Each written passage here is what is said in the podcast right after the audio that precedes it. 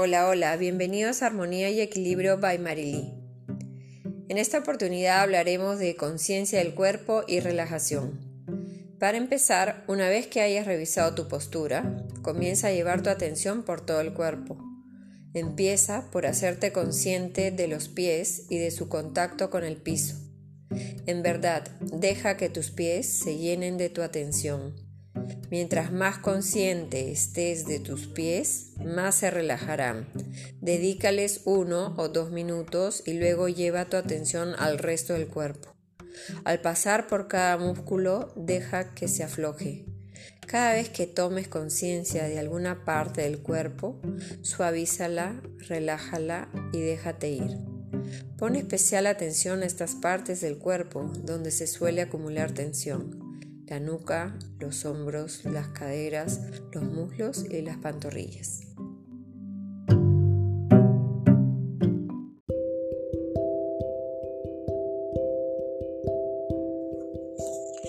Hola, hola, bienvenidos a Armonía y Equilibrio by Marily. En esta oportunidad les voy a hablar de aromaterapia. Los aromas actúan a nivel cerebral y su efecto es inmediato. La aromaterapia es el encuentro olfativo que nunca está dormido.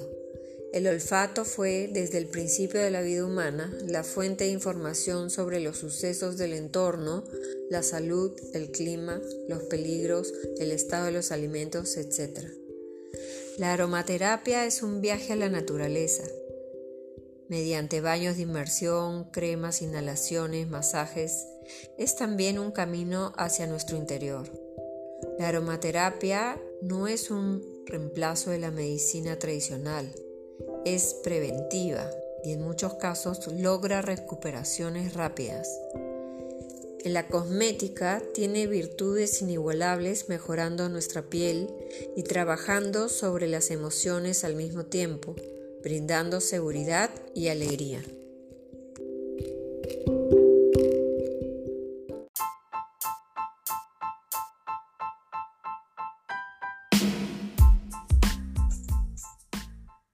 Hola, bienvenidos a Armonía y Equilibrio by Marily. Quiero contarles un poco acerca de los aromas para que los conozcan. Comienzo con bergamota. Su agradable aroma ayuda a disipar la depresión, para lo cual es sumamente efectivo en baños de inmersión. En preparaciones en crema se aplica alternado con manzanilla para combatir acné y psoriasis. Lavanda. Lavanda proviene del latín lavare. Desde siempre se ha usado esta hierba como limpiador, limpiador de tensiones. Es uno de los aceites más versátiles y es un gran tónico para el sistema nervioso promueve un estado de relajación que favorece la meditación. Eucalipto. Las claves a la hora de considerar eucalipto son antiséptico y descongestionante. Promueve la respiración dando una nota evocatoria fresca y alcanforada. Limpia y purifica el ambiente, tanto a nivel de bacterias como energético.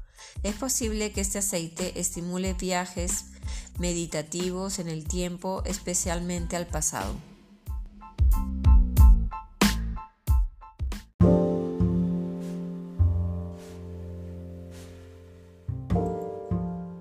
Hola, hola, bienvenidos a Armonía y Equilibrio by Marily. Continuando conociendo los aromas, en esta oportunidad les hablaré del jazmín.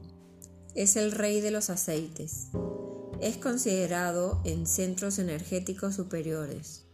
Su espectro orgánico de acción se centra en los órganos sexuales, siendo un gran complemento en la solución de problemas relacionados en este centro.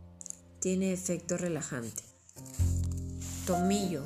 Su aspecto más importante es su efectividad en la lucha contra las infecciones en general reforzando la resistencia del sistema inmunológico. Ejerce una suave acción estabilizadora del sueño. Estimula el metabolismo y los centros vitales. Se considera asimismo purificador pulmonar y estimulante de la circulación sanguínea. Menta. Mantiene una interesante polaridad caliente-frío, estabilizando la temperatura corporal a nivel general. También tiene cualidades digestivas y respiratorias. Es un importante clarificador cerebral y se aplica en situaciones de exigencia tales como exámenes o competencias en las que el calor del impulso de acción corresponda a una serenidad mental, excelente en casos de migraña.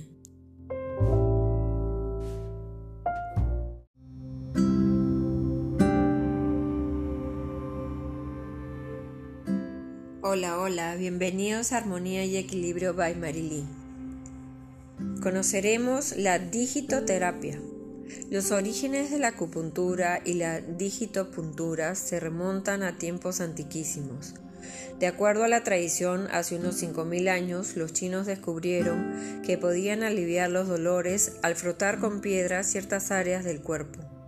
También descubrieron que algunos soldados, después de haber sido heridos por flechas, se recuperaban de enfermedades, enfermedades que habían padecido durante mucho tiempo.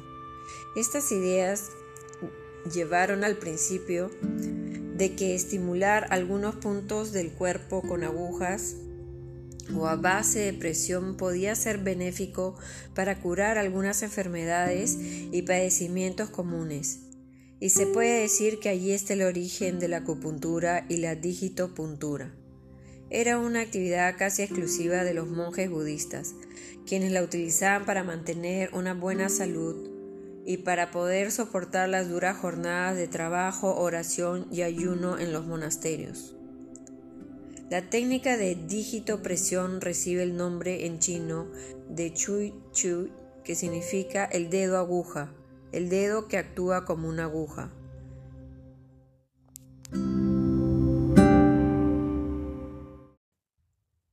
Hola, hola, bienvenidos a Armonía y Equilibrio by Marilí. ¿Cómo se hace la digitopuntura?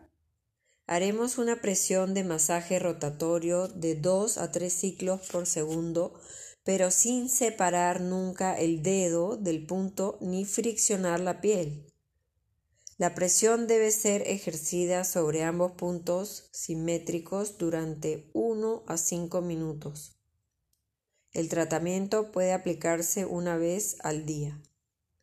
Una sesión diaria va poniendo en marcha estos circuitos bloqueados, lográndose en un corto espacio de tiempo tener un buen estado físico.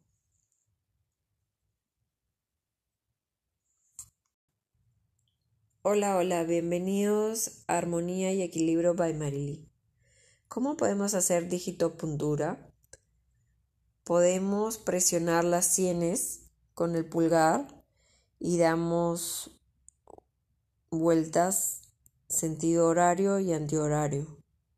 Podemos presionar las cejas, jalarlas hacia afuera, presionar el tercer ojo presionar el centro de la cabeza, presionar la base de la nuca llevar el dedo pulgar de la mano contraria desde la muñeca hasta la punta del pulgar como y repetir jalar jalarlos como si nos sacáramos un anillo de cada dedo y presionar los dedos y jalar el dedo hacia afuera. Repetir es, esta, estos cinco veces de cada dedo.